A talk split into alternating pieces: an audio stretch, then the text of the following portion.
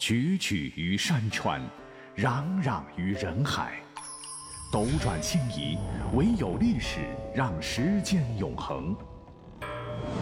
由喜马拉雅联合大历史独家推出探秘类节目《历史未解之谜全记录》，欢迎收听。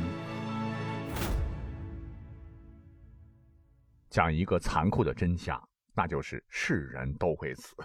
但自古以来，所有的统治者的死亡原因要比普通人的死因离奇的多。除了一部分正常的生老病死，有相当一部分，有的是磕春药爽死，有的是被下毒毒死，有的是被砍死、被饿死、被屎淹死。哼，像离我们最近的清朝，就有一位嘉庆皇帝，他的死法也最为神奇，据说是被雷活活劈死的。留下了一段历史谜案。根据《清史稿》记载，秋七月壬申，上巡幸木兰，驻跸避暑山庄。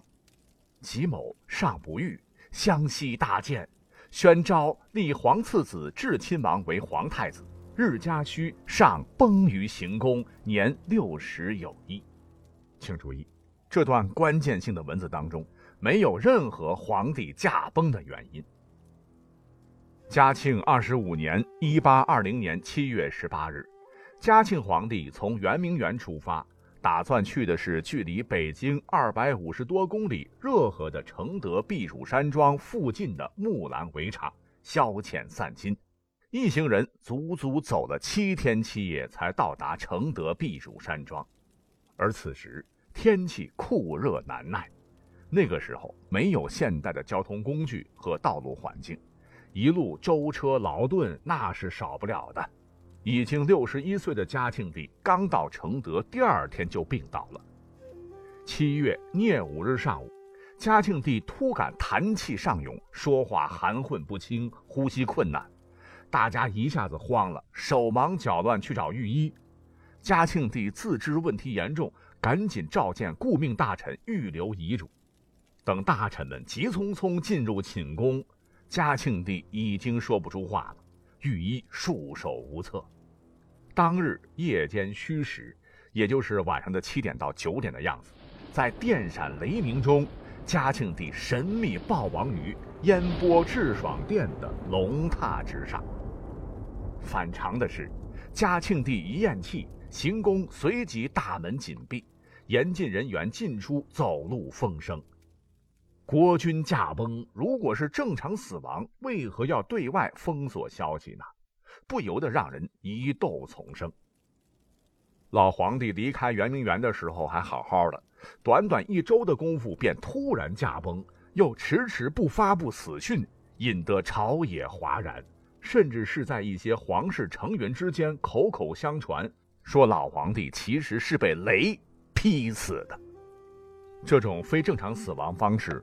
还有以下几种说法：一种说法是嘉庆帝在承德避暑山庄确实当时偶遇疾病，但只需卧床调养而已，每日照旧处理公务政事。可谁想有一天热河天气骤变，电闪雷鸣，那时候没有避雷针，很不幸皇帝寝宫遭到了雷击，嘉庆帝恰巧被击中而亡。说法二。嘉庆帝到了承德避暑山庄之后，简单休息，兴致很高，马上带领着八旗兵和文武大臣、皇子阿哥们直奔木兰围场。可是，在追踪数日后，只捕获过一些野兔之类的东西，让嘉庆帝觉得无聊，于是便提前结束了狩猎。在回寝宫路上，不料遭遇天气大变，随即电闪雷鸣，忽然一声惊雷。众人发现，唯独皇帝被击中落马，被烧成了焦炭。一时间，所有人都惊呆了。于是，众人只能护丧返京。除了以上这两个说法呢，还有一个很那个的传说，说嘉庆帝长时间的宠爱一个小太监。他不是住在烟波致爽殿吗？殿后有一座小楼，叫云山胜利。据说此楼正是嘉庆和小太监幽会的场所。那一日，嘉庆正与小太监寻欢之时，忽然一个大火球从天而降，在嘉庆身上砰的炸开，嘉庆和那个小太监当场死去。